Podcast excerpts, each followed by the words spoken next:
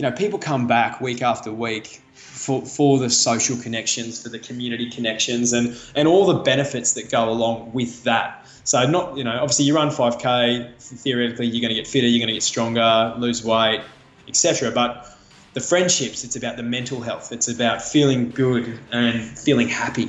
Uh, you know, health, health and happiness. And our our global mission uh, has evolved. You know, the original mission was around uh, helping volunteers deliver a five kilometre run in any community that wanted one. That was the original mission, which was really uh, a call to action around growth. You know, we want we want to put more events out there, but we've realised that that's not the driver. The driver is is health and happiness. So the mission now is around creating a healthier and happier planet.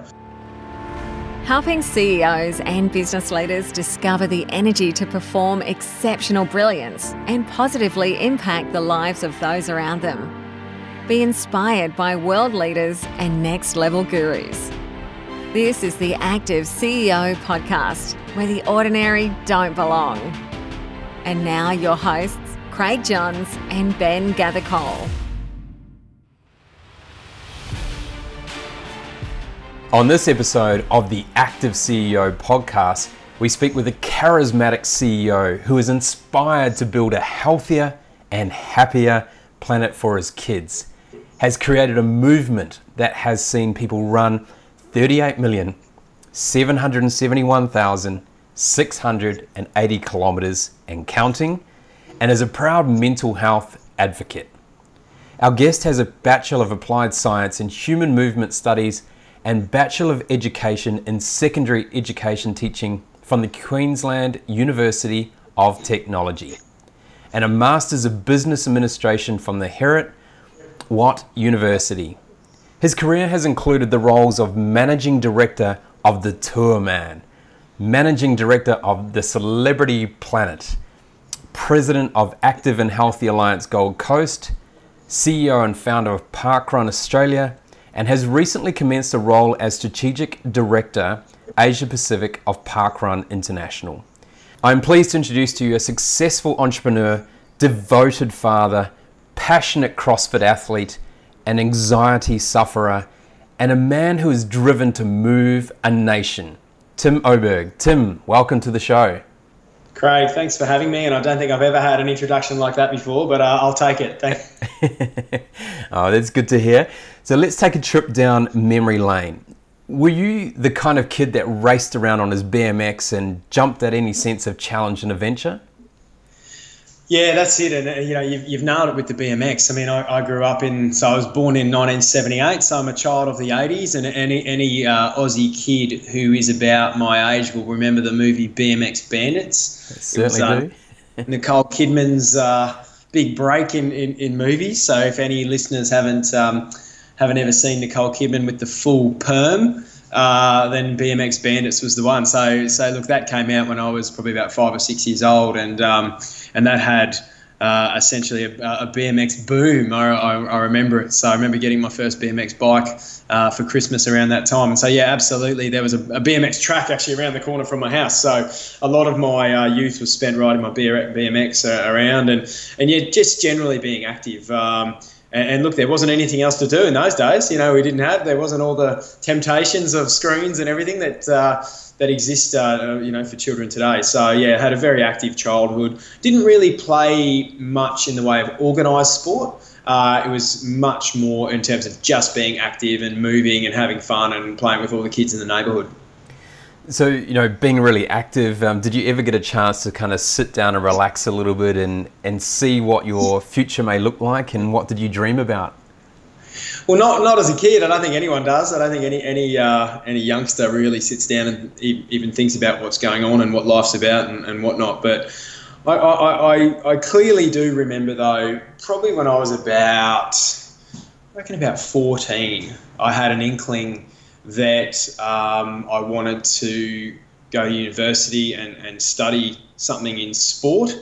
And, uh, and I found out that that degree was called uh, Human Movement uh, Studies. Uh, and so from that point, I actually was able to select, you know, the subjects at school that were going to get me into that degree. So yeah, I reckon I would have been 14 or 15 when I had a, uh, I, I certainly a, a, desire to go in that, go down that path, and, and really that was just like in any sport loving kid. You think, well, what am I going to do? Well, I'd love, you know, I love sport. I'd probably like to work in sport one day. Um, you know, I was naive. I didn't know about, I didn't know what other jobs, I guess, were around. So I just thought I'm going to work in sport somehow. Um, so, so yeah. So I think around that time, I, I sort of was starting to think, okay, that's what I want to do. Brilliant. And so you studied education there as well. Did you utilize that to be a PE teacher or, or what were your first kind of roles? Yeah, so I come from a family of teachers. My, my father and mother, and also my older brother, are all teachers.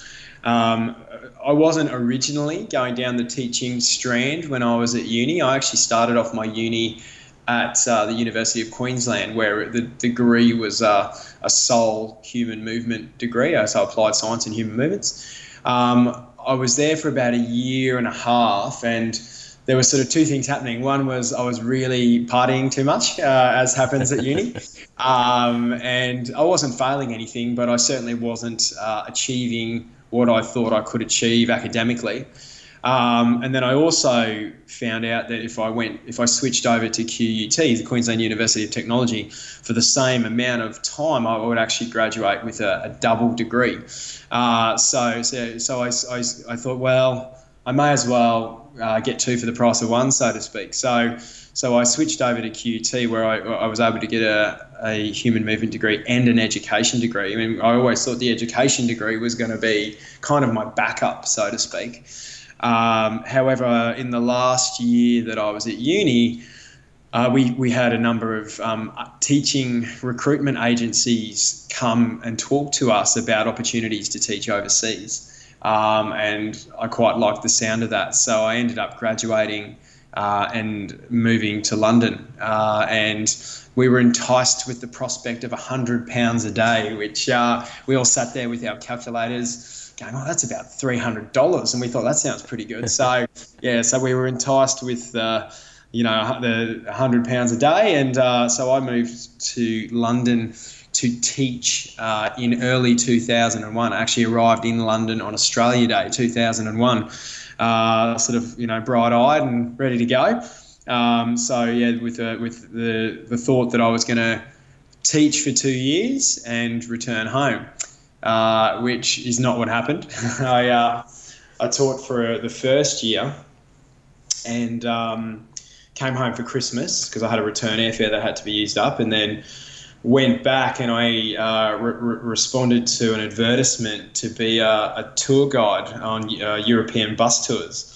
Uh, now I hadn't even really done much travel in Europe at that point, but um, you know the the ad was you know to go and be trained to be a, a, a tour guide and you know, I certainly had a lot of desires to travel, and I thought, okay, well, tour guiding and teaching, it's kind of the same thing, really. Yeah, you're standing up in front of a group and you're presenting information and making sure it's understood, and so on and so forth. So, um, so I started. So, I, so, I, so I was trained to be a tour guide, and then I, for the rest of that year, I, I worked for various companies doing little short trips to Europe and, you know, taking. Um, it was quite funny because I hadn't even been to half the countries that I was taking tour buses to. But what I, what I found was the bus drivers knew everything. They knew where they knew where what was what and where was where. So the driver would say to me, "Oh, you know, coming up is whatever the landmark was," and I'd pull out the Lonely Planet. It was sort of you know without anyone noticing because I'm sitting right at the front on the sort of tour guide's jump seat.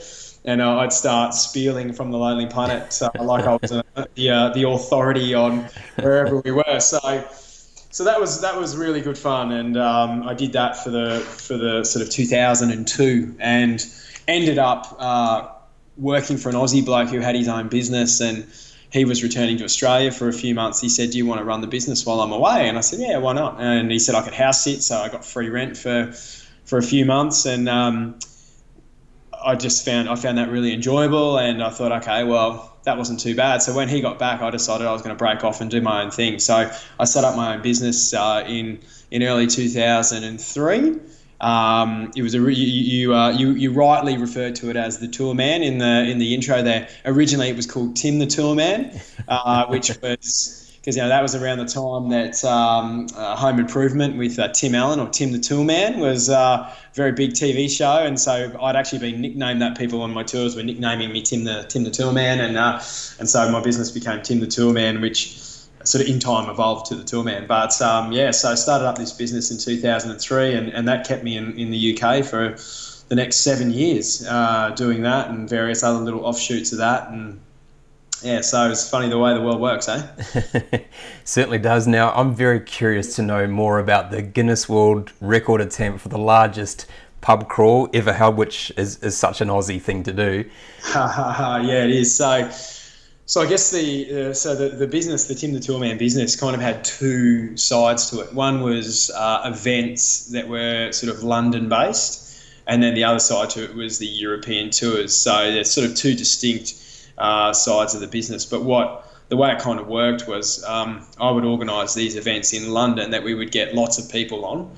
Uh, and then they would then become the customers that would come on the European tours where there wasn't, you know, the volume wasn't as much, but it was, um, you know, it was consistent, I guess. Um, so the, the, the, this all kind of spawned out from the idea of the Monopoly pub crawl, and uh, I'm sure, you know, again, Aussie kids growing up in the 80s, we played Monopoly, uh, and I'm sure they probably still do today. I don't know, but uh, you know, so so we play in Australia. We play the the uh, the British Monopoly board. So your your Old Kent Road and your Whitechapel and your Pall Mall and or Pall Mall as they call it overseas, call it over there.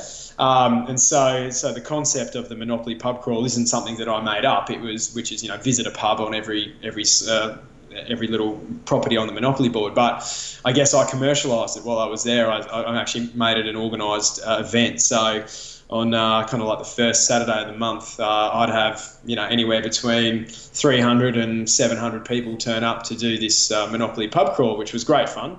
Uh, met heaps of fantastic people, lots of people I'm still friends with today from from meeting them over there ironically, lots of them uh, are probably now in their 30s and 40s and doing parkrun, which is pretty funny because uh, in their 20s they were in London. I was getting and I was getting them drunk, and now I'm getting them fit. But um, yeah, so so we started off with this Monopoly pub crawl concept, and then. Um, around that, it must have been a couple of years later, um, I read a news article about um, the town of Rockhampton here in, in Queensland um, setting the Guinness World Record for a pub crawl. They, I think they do it on, well, they did it on Queen's birthday weekend. I'm pretty sure, which is actually coming up, isn't it, in a couple of months, but um, or in a month. Um, so I read about that, and I thought, oh, the number wasn't that big. It was maybe about I don't know, 1,500 people or something like that. And I thought, world record, 1,500 people. I thought we can probably do that. So I spoke to all the venues that I used for the Monopoly pub crawl, and most of them had kind of like sister venues around London that were keen to be involved. So we ended up getting about probably about 50, 50 pubs involved.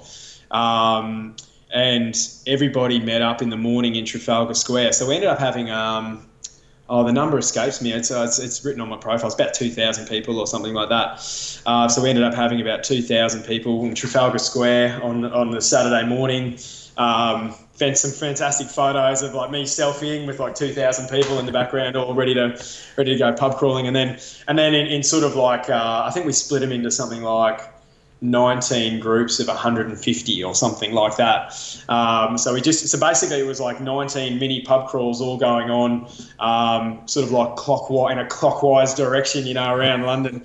Uh, so we never had everyone in the same pub at the same time. You know, that just wasn't it wasn't doable, and it, also wasn't the format that was required by Guinness. So we, yeah, we just we just had people pub crawling around, and then at the end of the day, they had to drop their cards in a box, and um, we collected them all up. And yeah, it's, it's, safe to say not everyone finished. So the number that we had at the start of the day isn't the number that actually became the world record number.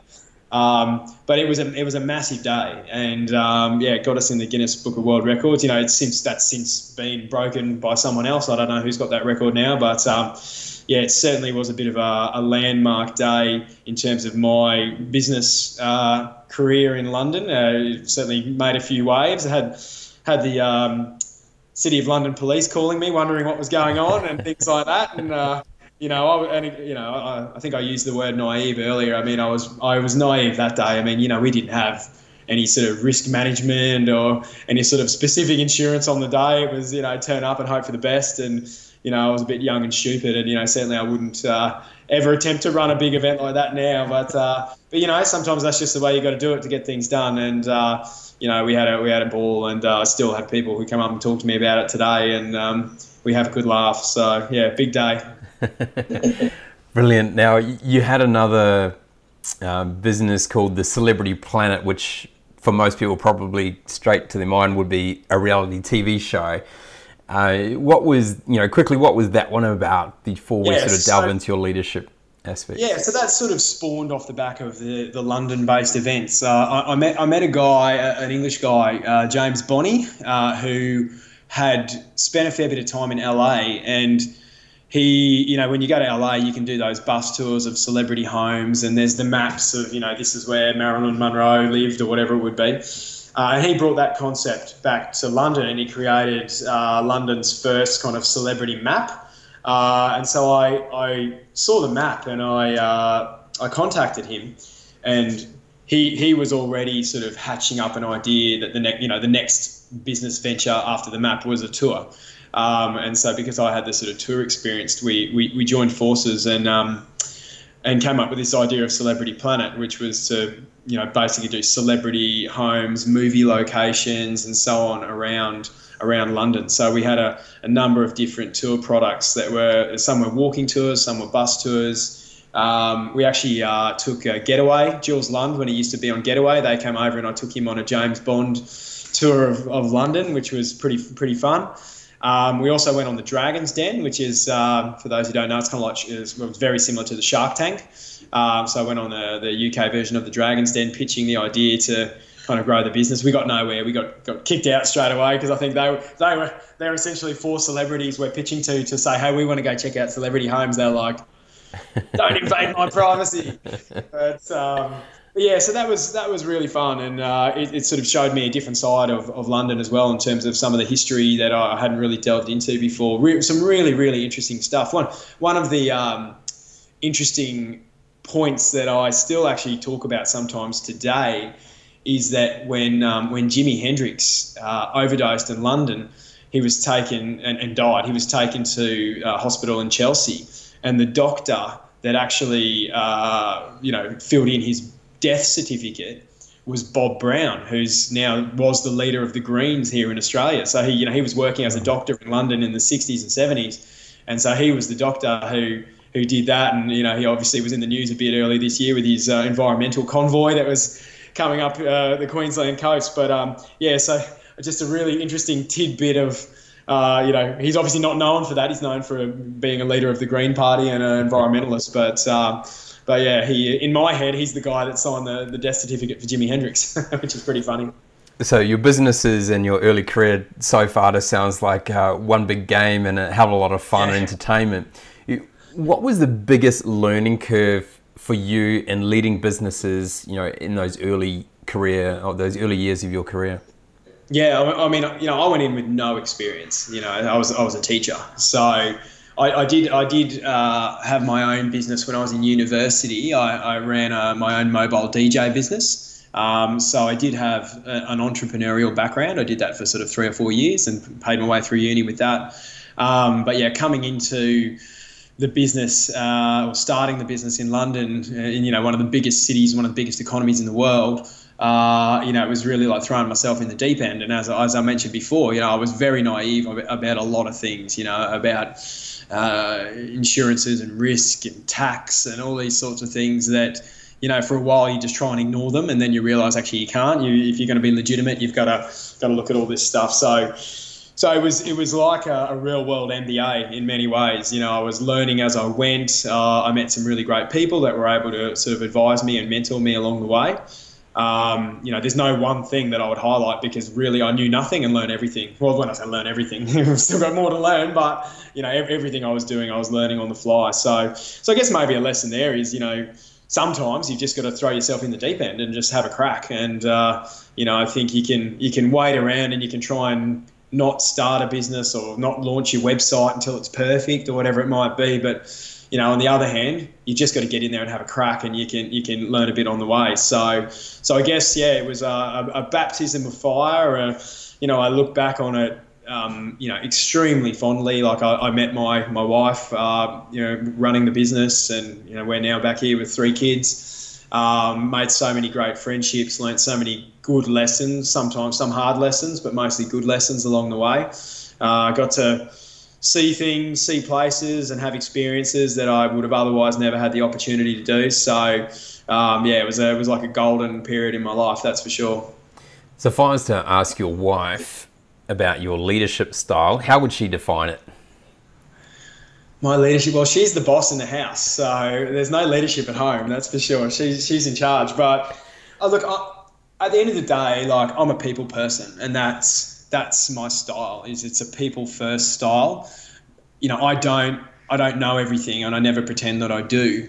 Um, but what I try and do is bring in people who do know uh, more than me, uh, and they know about the areas where I'm weakest. And I, I try and use my, I guess, enthusiasm uh, and to, to bring them on the journey with me. Uh, so, and you know, park run's the classic example. We're going to talk about that in a minute. But you know, starting that with just myself, and now we've got uh, you know ten staff and thousands of volunteers, and you know, you've you've really got to be able to translate your passion translate your enthusiasm to, to bring people on the journey with you and and and and not you know not be afraid to bring in people that are better than you uh, you know I think that's the most important thing I look at you know everyone who's in my team and they're all doing things better than when I used to do it all on my own for sure like I, I did everything okay but now I've got people who do it really really well and that's a big difference so talking about uh, parkrun in 2010 you took the initiative to meet with founder Paul Sinton Hewitt in London. What, what caught your attention about Parkrun and your desire to bring it to Australia? Yeah, so what, what brought, caught my attention was uh, I I used to run. We, we, we, we adopted a dog when we were there. Um, we lived in we lived in Montenegro for six months in a little town called Kotor, which for those that don't know Montenegro, it's part of the ex Yugoslavia. It's just on the Balt, uh, on the on the Adriatic coast underneath Croatia. So we were there for six months. I was doing some consultancy work for a, a tourism business. Um, and we, we adopted this stray dog. And uh, at the same time, I was kind of just getting into running. I'd um, always run a little bit just to keep fit.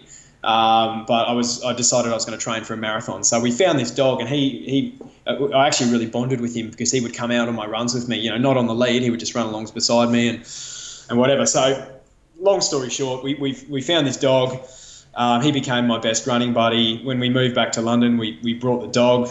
Um, smuggling him through customs is a whole other story. We'll leave that for a different podcast. um, but um, yeah, got the dog back to London, and then and then yeah, he was just my training partner, and I was always out running with him. And um, I was in a local triathlon club, uh, and someone said to me. Uh, it was in 2010. They said, "Well, did you know that you can actually take your dog to this 5k event. It's a free event. You can take your dog, run with him on the lead, and you'll get a time. And and I thought, oh, that sounds really cool because you know I really had a, a strong bond with this with this animal. His name is Clarence, uh, and so I took Clarence along to Wimbledon Common Park Run. Did my did my first one, and um, yeah, it was pretty much hooked. I thought this is brilliant. Like what a great atmosphere. Um, you know, I wasn't, uh, I, you know, I, I, wasn't then, and I'm still not now. What you would consider a runner in, in uh, inverted commas. Yeah, rather, I'm, I'm someone who likes to run, but I'm, I'm not a runner uh, in, in, in the in the sort of elite sense of the word.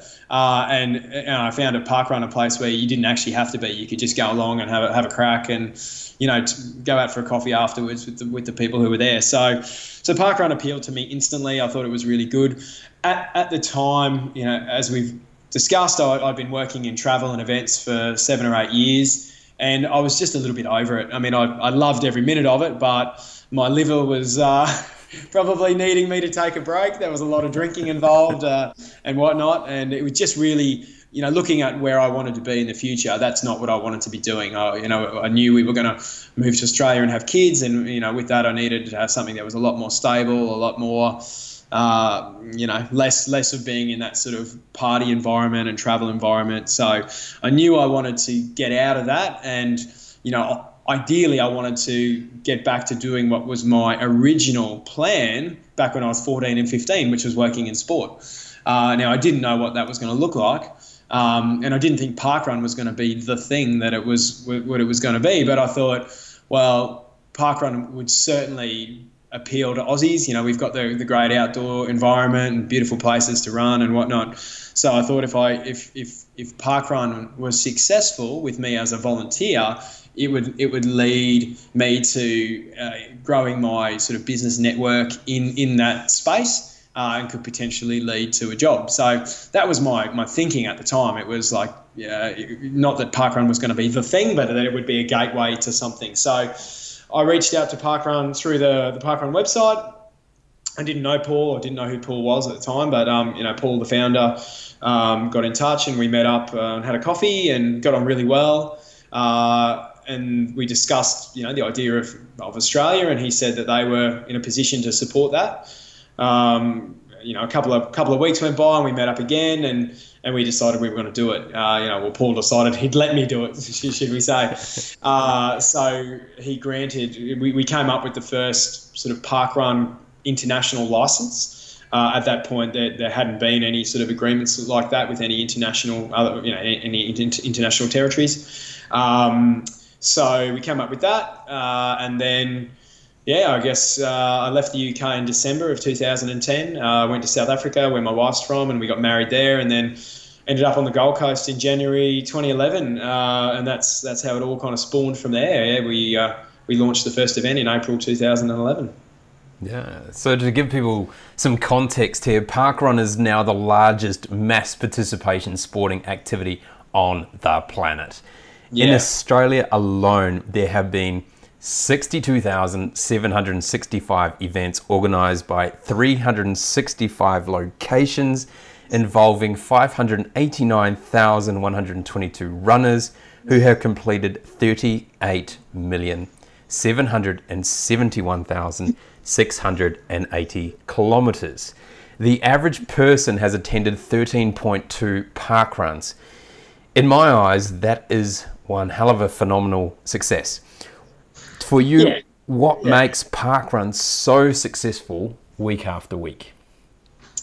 So when it started and when, when I got involved, it was it was more like it was about the run. It was about you know come and you know this is somewhere you can come and get a 5k, you can get a time, and you can get fit and you can meet other people and get fit with them and uh, maybe do a, a 10k or a half marathon. So the, the focus ori- uh, originally was sort of around running and getting fit and, and so on. But what we've seen over the years is that that's not why people come back. Because uh, you can run anywhere, anytime. Yeah, you can do. I could, you know, we, I could walk out my office now and run 5k. Um, it was far, so it's far less about the actual run and far more about the community connections that were being created. Uh, and so we're, you know, we're seeing people of all ages, all abilities coming together to do this thing. Now, the thing they're doing is run or walk 5K or volunteer. So they're doing this thing. Uh, but what they're actually doing is they're just making friends. It's a friendship thing. You know, you're making friends with new people in your community.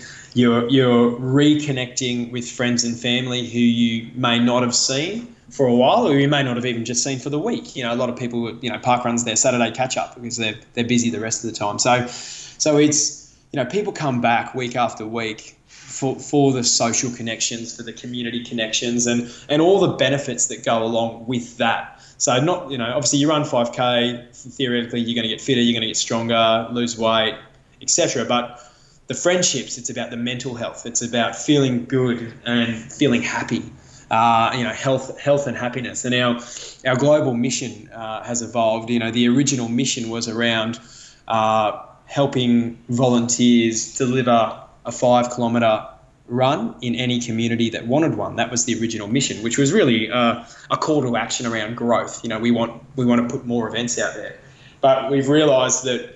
That's not the driver. The driver is, is health and happiness. So the mission now is around creating a healthier and happier planet.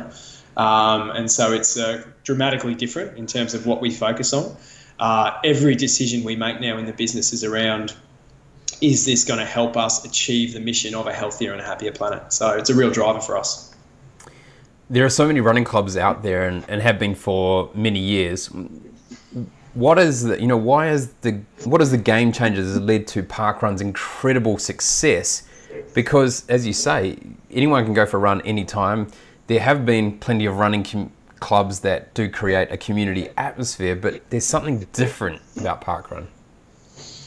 Yeah, there's look. There's a lot of elements, and, and you know, Parkrun came from a running club. You know, Paul, the founder, uh, was a very active member of his local running club, and the reason he started Parkrun was because he had a he sustained a serious injury when out running, um, and wasn't going to be able to keep training with his buddies the way he had been. He, he, I think it was 18 months. The, the doctors had said that before he was going to be able to train seriously again.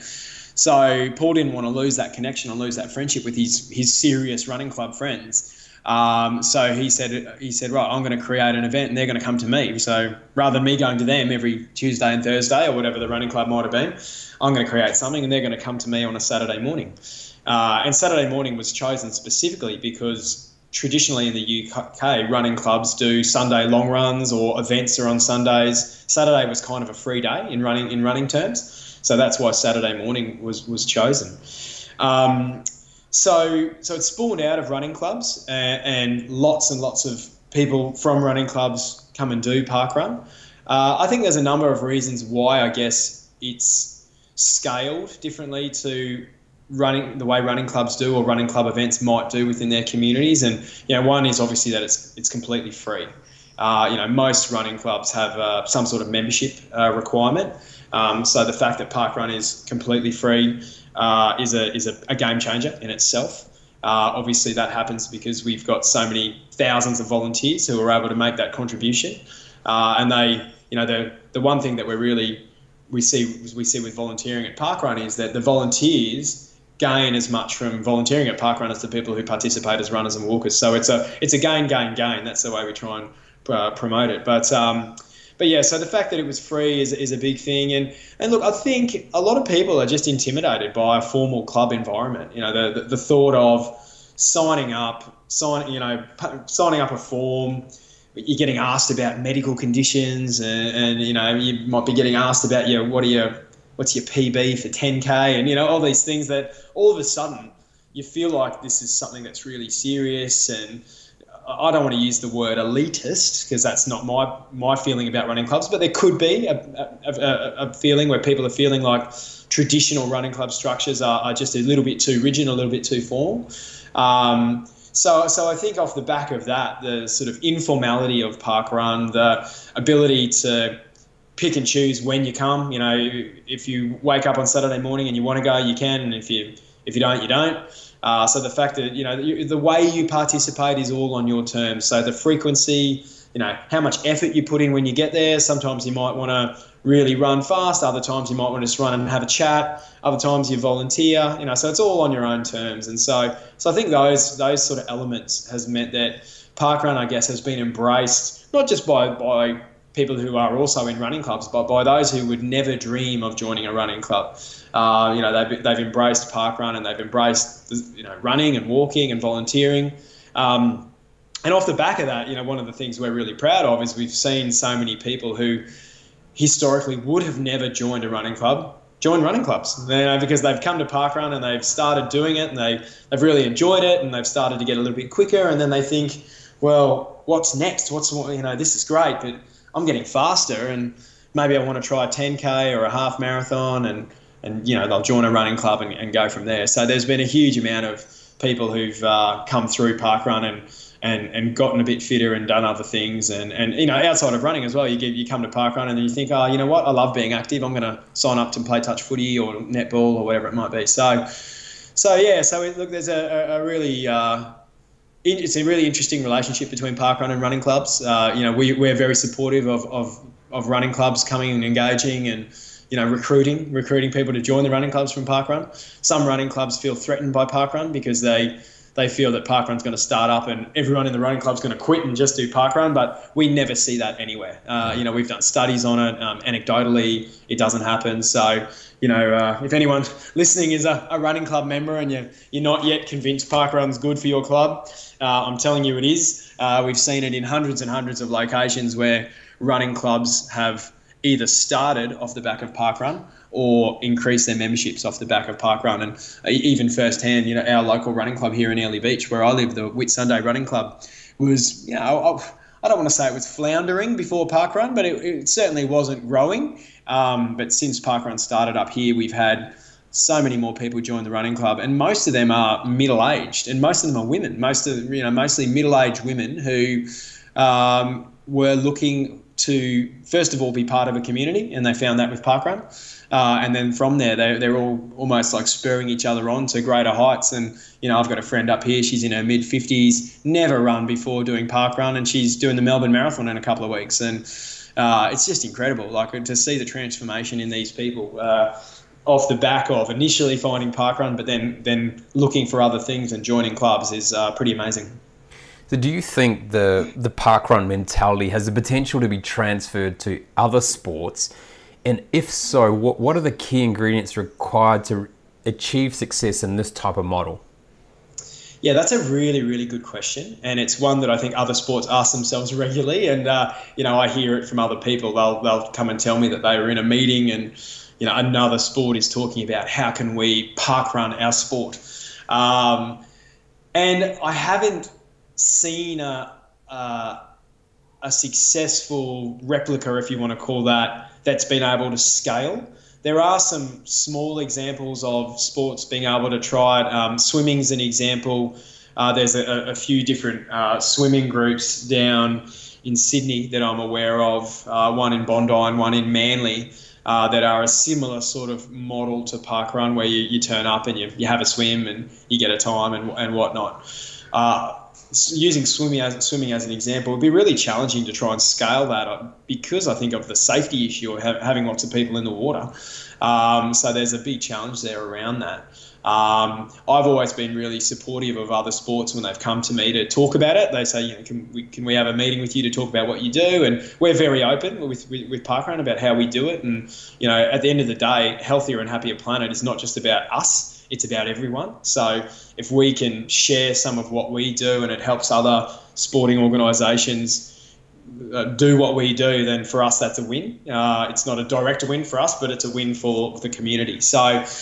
So it's it, it is a it is a challenge for other sports to be able to do that. You know, running is is works well. It's the simplest thing you can do. You don't need any equipment. You know, you don't even need shoes. You can just walk out the door and have a walk and have a run. So meet up. So so other sports will probably struggle. But I know I, I give a lot of um, presentations where um, we talk about our volunteering and how parkrun has become so successful with engaging participants to volunteer. And um, and often when I'm giving these presentations, in the audience are um, you know, operations managers and, and volunteer coordinators from, uh, you know, state or national sporting bodies. Um, and there's some real basics that we do that aren't, you know, they're not rocket science, but they're, they're, the things we built into the culture of what we do, and particularly just around thanking volunteers. And you know, our volunteers are thanked before every event. They're, they're brought up in front of the group and everyone gives them a clap. And, you know, we encourage everyone to high five all the volunteers and say thank you on the way around. And um, when we process our results, all the volunteers get a thank you email. Um, so it, it sounds like the basics, but when I, when I pose that to people from other sports and I, you know, I say, do you actually formally thank your volunteers? at the event, and most of them look at me quite blankly, thinking, "Oh, well, no, we don't." Like they just do what they do, and then the players do what they do, and it's quite a separate thing.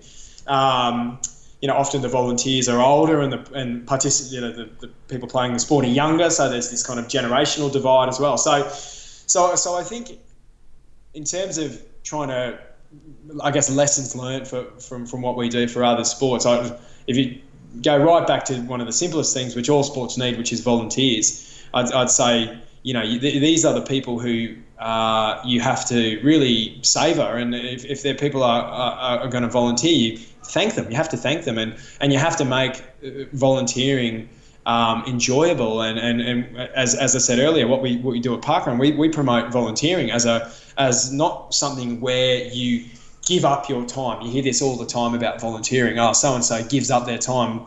Please thank them. Well, we don't think that that's a really good way to frame volunteering because it makes it sound like a sacrifice. Like you're you're sacrificing your morning to put parkrun on for us.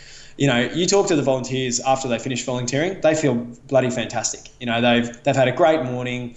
they've volunteered with other great people, they've learnt some good skills. Um, they've done something positive for their community. They've been thanked by everybody. So they walk away feeling wonderful. So we promote parkrun as something where you're not giving your time, you're gaining friendship, you're gaining skills, and you're, you're, you're gaining happiness. And so if, if the volunteering roles that you're trying to get people to fill in your sport or your organisation, if they're not ones that are enabling people to gain something, then you're doing it wrong. You need you need you need to, you need to reshape that, and that can just sometimes just be in the messaging. You know, it's the, the, the role itself might be okay. It's the way you present it. You know, if you if you tell someone, oh, you know, thanks for sacrificing your morning to come and volunteer, well, straight away I'm thinking this is negative. It's like, oh yeah, yeah, I'm I'm such a martyr. so but uh, people turn up and you say, you know, it's great you're here. We're going to have a great morning. You know, meet so and so and so and so, and yeah, let's all go and have a great time. Then straight away, I'm thinking, oh, this is awesome. So, so yeah, so I think for, for other sports, there's probably some lessons there. And, and look, you know, we're still learning all the time as well. And the last thing I want to do on this podcast is sound like a know-it-all. But um, yeah, it's certainly that works for us. The, let's focus a little bit on you now. People are becoming more empowered to lean into their vulnerability and have the important conversations.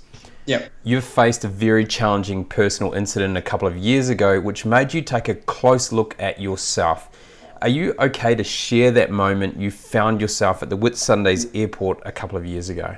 Yeah, yeah, absolutely. And you know, I'm, I'm, very, very happy and, and proud to talk about it. Um, so, I, uh, you know, as, as, as probably the listeners can probably pick up from from the story so far. I'm a, I'm a pretty kind of on the go person, um, running at uh, pretty high energy levels for most of the time, uh, and you know ran my own business in university, ran my own businesses in, in the UK, and then came back to Australia and, and was starting up a, a not for profit here with Parkrun. So we're looking at a period of you know, almost probably 20 years where there was a fair bit of weight on my shoulders in terms of earning earning money. You know, I if, if I didn't make it happen, it wasn't just going to happen. And you know, anyone who any business owner will will understand that what that feels like. Um, so long period of time running, uh, you know, burning the candles at both ends. Uh, a lot of pressure, a lot of responsibility. Um, thrived on it, like I absolutely thrived on it, loved every minute of it. But it came to a, a grinding halt when I I was um, must have been a 20, 20 16. I think I'm going to say. I can't even remember now. But uh, my, my, my, yeah, it was 2016. So my wife dropped, my wife and kids dropped me at the airport up here in uh, in the Whitsundays at Proserpine Airport. I was flying down to Sydney for a, a routine meeting. Um, you know, nothing high pressure. I wasn't even public speaking. I get pretty nervous before I public speak, so there was no public speaking. It was just simply a couple of meetings. Um, she, I walked in the airport as I normally do. I sat down on the chair as I always would. And then all of a sudden, I was just overcome with, uh, well, what I now know was a panic attack. I, you know, my heart started beating furiously in my chest. Um, I became nauseous and dizzy and um, confused, scared, all of these feelings. And, and, and I sat there. Um, at, at the time, the airport had no mobile service, so I couldn't even call my wife and say, hey, you know something's going on or can you come back and get me or whatever i, I just sat there and uh, i was early for my flight too which is something i never do i always get there you know right on the sort of nick of time and i, I was I think the, I was early for the flight and the flight was delayed as well. So I basically had about an hour and a half to sit there in this airport where I just melted down. I no one around me would have known anything was going on because I sort of sat there just with my, my, head in my hands a little bit. Probably just looked like someone who was tired or hungover. Um, but it was terrible, and I didn't know what was going on. I'd never experienced anything like it. I'm, i mean, I'm not an anxious person uh, in my day to day life. Um, but yeah, basically had this really bad panic attack. Um, I sort of battled my way to get on the plane. I was certainly contemplating not going because I just didn't know what was going on. Um, but I got on the plane and uh, again, sort of just put my head in the in-flight magazine, buried it for, for two and a half hours for the flight down to Sydney, and then got out in Sydney Airport and just pretty much collapsed in the terminal. Um, rang my wife and just said, something's happened. You know, I don't know. I don't know what's happened, but something's just happened, and it was it was terrible. I felt like I'd run a marathon. I was exhausted I, and confused and scared. I think were the, probably the, the emotions I was mostly feeling at the time because I just didn't know what was going on. And my, and my heart rate hadn't come back down. It was still just going mental. Um, so, you know, I had, I had a couple of days in Sydney. So I basically bluffed my way through a couple of days worth of meetings where I put on a brave face but felt just horrible. Um, and then made it back up to the Whitsundays, and um, yeah, sort of my work, everything just came to a big halt. My, my wife and I just looked at what was going on. I think by that point I'd, I'd self-diagnosed a panic attack. Um, but the knock on from that now was that I just felt all this anxiety. Um, you know, I couldn't kick it. I, I, just the heart rate was going crazy. I felt, you know, what is anxiety? What is what is that? What I now know as anxiety. Um, so yeah, we, we just looked at my wife and I just really talked through everything. We looked at how could this have happened to me, you know, of all people. Probably the least anxious person I knew was myself, and uh, how could this have happened to me? Um, and as soon as we sort of started looking at the way I was living my life, it it actually became really obvious. You know, I, I just I had no um, start of my workday and end of my workday, life was a blur of action, things happening, doing work calls at all hours of the night, always being available to for people to call me or, or email me, you know, answering emails at three in the morning because my phone beeped and all that sort of stuff. And look, what I'm talking about here, I can guarantee is not an isolated situation. You know, I'm sure there's lots of people listening right now who are nodding their head thinking, yeah, I do all those things. And um, and so we just looked at that lifestyle component, you know, the way I was living my life, and um, and just made some big changes. And some of them were really obvious, you know, even just as simple as the mobile phone just does not come in the bedroom. It, it, it lives it lives outside. Um, so and I got a, I, I ended up getting a second mobile phone so that I had the personal phone and the work phone so that when I wasn't working I could just switch the work phone off so I wasn't always available. So, yeah, just the way I'd structured my life was just not healthy. Um, I thought it was fine, but it wasn't. It, it was it, it wasn't fine. It was it was hurting me, uh, and you know my my body um, protested by having a panic attack and then and then anxiety. Um, so I had a I had a really supportive board and, and colleagues. I had I had one staff member at the time, and she'd only started about two months prior.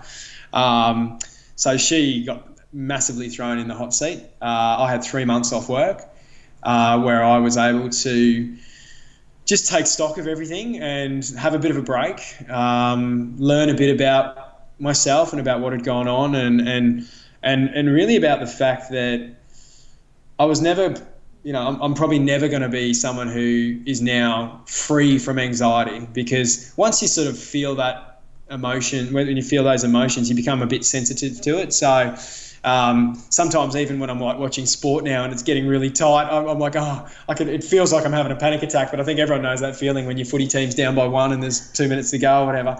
It's that feeling, you know. That that is the same feeling. But um, so so I had I had a significant time off work. I um, I started meditation, which is which basically I, I kind of tooled myself. I tooled myself to be able to deal with anxiety. So that's you know learning about it, learning about what's actually going on, uh, and and then understanding what tools I can use to bring me out of it when it when it when it comes. Um, so yeah, it was a real really challenging time. Um, you know, I've never I've never had depression, so you know I didn't it didn't spiral into depression. I think that's something that is can can certainly happen, and um, so I, I always had a, a, really supportive network around me.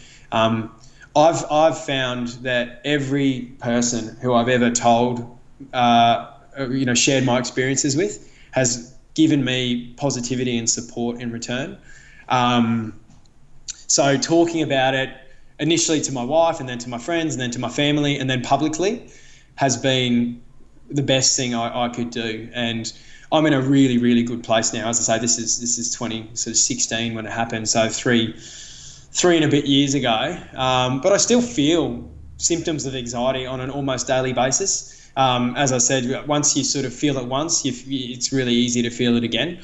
Um, but Uh, you know, I've got those tools to help me through it. And most of the time, almost all the time, it's just like minor little blips where you know, two minutes later, I'm not even feeling anything. So it's, you know, it might be periods of 10 seconds, 20 seconds, 30 seconds where your body starts to feel those feelings and then you, and then your, your mind kicks in and you can help yourself out of it. So, so yeah, really, really tough time. But as I say, I've, I've spoken about it a lot publicly, just like I'm doing now. I've, I've done, I've gone on national TV and talked about it. I've written articles about it.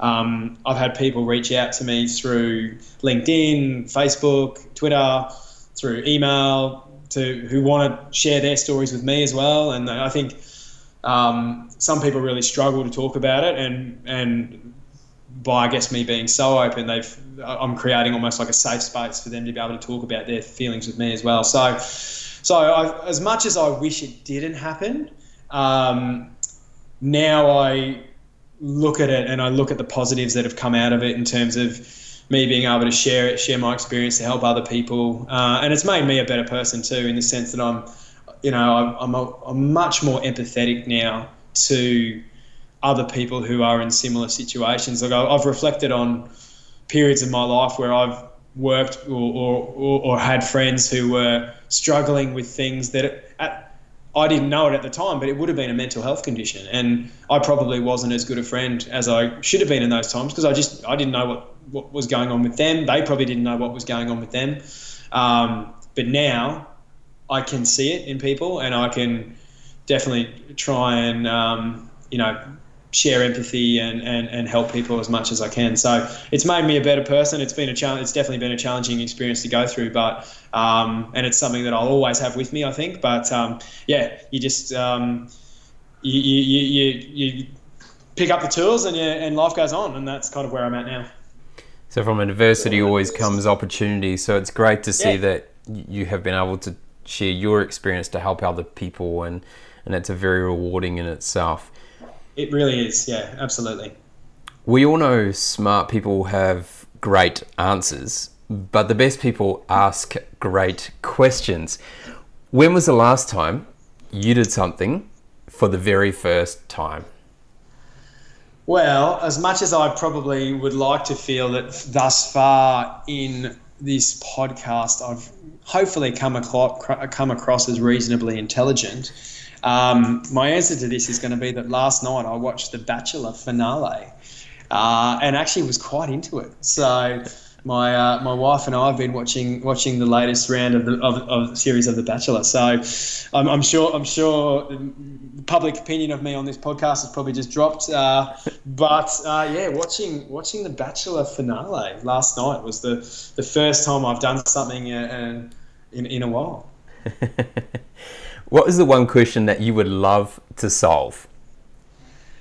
Well, I think the question I would love to solve, and there is no answer to this question, but it really does hark back to that mental health uh, scenario we were just talking about. And, um, uh, you know, just this week, um, it's been a, a announced that GPs in Australia, the number one, uh, you know, illness that they're, they're treating is mental health. You know, it's not it's not. I thought it was going to be the flu when they started talking about it on the radio. I'm like, oh, it's going to be the flu for sure, but no, it's uh, it's mental health. And so, the question I like to solve is is what's going on? You know, what is everyone doing what I was doing? You know, is everybody just uh, working themselves to the ground, or is there something going something else going on? Is is it the way we, we live our lives in, in Western cultures? Is it is it screen time? You know, what is it? So, you know, I, I I would love to answer that question. Obviously, it's a, a question that has more than one answer, um, but it's it's something that I certainly personally am, am, passionate about helping helping find an answer or helping find a solution. It would be a have a great impact on the world if you can solve that one. That was that was way better than my bachelor answer, wasn't it? How do you know when you're in a peak state of mind? Oh well, yeah. I mean, it's it's the runner's high, um, the flow. Look, I mean, it's something something that uh, I probably get. There's probably two two times that I would feel that I'm in a, a sort of peak state. And one is during exercise, and that, that can be if I'm in the gym, I do I do CrossFit uh, pretty pretty frequently, three times a week, and you know we, we train pretty hard in there. And I think when you're in the middle of a session there, you're in um, you know you're in the zone, so to speak, and I feel like I'm in a, a bit of a peak state.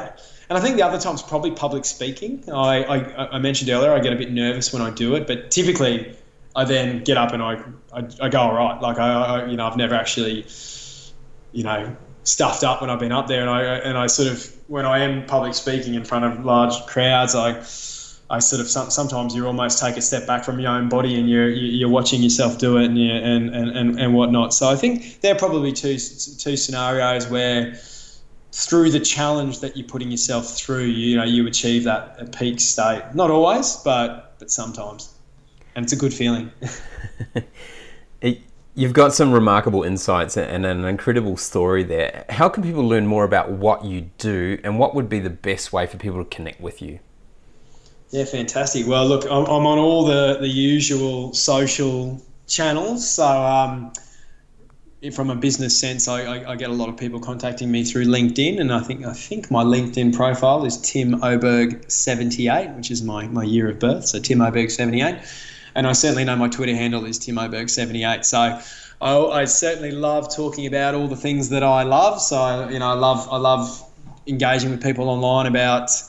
Uh, anxiety. I love. Well, I don't love anxiety, but I, I enjoy talking about it. Um, uh, but you know, park whether it's parkrun or families or communities or health or you know CrossFit, whatever it might be. Uh, you know, I'm, I'm really happy to for people to reach out to me. I, I I, do get a lot of students who are doing studies on the parkrun. They want to know more about it. So you know, if you're a student and you and you're doing any research on parkrun, then absolutely reach out to me.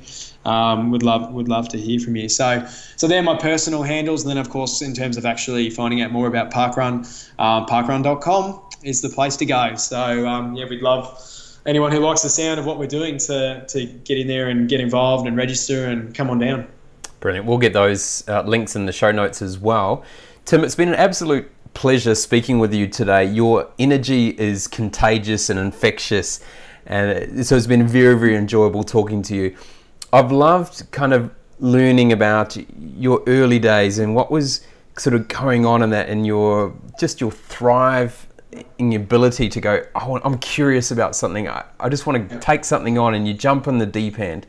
Yeah.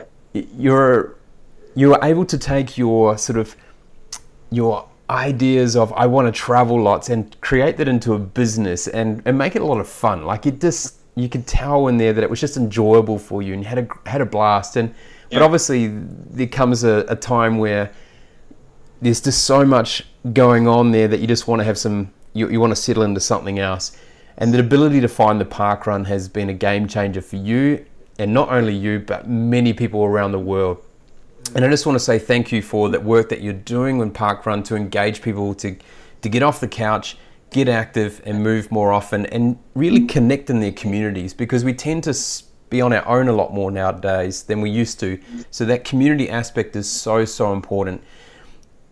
That we talked about coming from adversity, there's always opportunity, and having that anxiety and panic attack has changed you and your life and the way you think about it and now you are educating and inspiring other people in different ways than just what Parkrun was doing. So now you're going more into that mental health side of things, which is so crucial nowadays where we see so many people that get caught in, in the suffering in that space and they don't need to. They can speak out, they can talk to people about it, and there is a lot of help to ensure that they can lead a great life and, and manage that. So thank you very much for your time. It's been an absolute pleasure, and we look forward to seeing your journey continue in the space of developing communities and making people active and healthy. Cheers, Craig. Thanks. I've, I've really enjoyed talking with you, mate. And um, yeah, I hope, hope some, some of your listeners out there get, enjoy it and get a good benefit. This week's Active CEO performance tip is own your own mental conversation. Everyone has a commentator inside their head, which owns the voice that you can easily overconsume your vision of the truth. The voice that is observing, criticizing your own actions, behaviors, and thoughts can blur your view of the world. You need to own your own thought chatter and ensure that it has perspective and clarity. The more we tell ourselves something, the more it becomes ingrained and leads to our own version of the truth. If that truth is negative by nature, then it can have a pr- profound effect on your mood, opinion, and ability to make clear and appropriate decisions. Be objective and look at home uh, at how you can ensure the conversation is positive and open. Let's work on owning your own mental conversation. Join the active CEO movement by visiting www.nrg2perform.com. That's nrg number 2 perform.com. Share this podcast on LinkedIn and be sure to tag in NRG to perform. Leave a review on iTunes. Drop us a line with your feedback and questions and connect with us on the NRG to Perform Facebook and Instagram pages. Be sure to check out the next Active CEO podcast where the ordinary don't belong.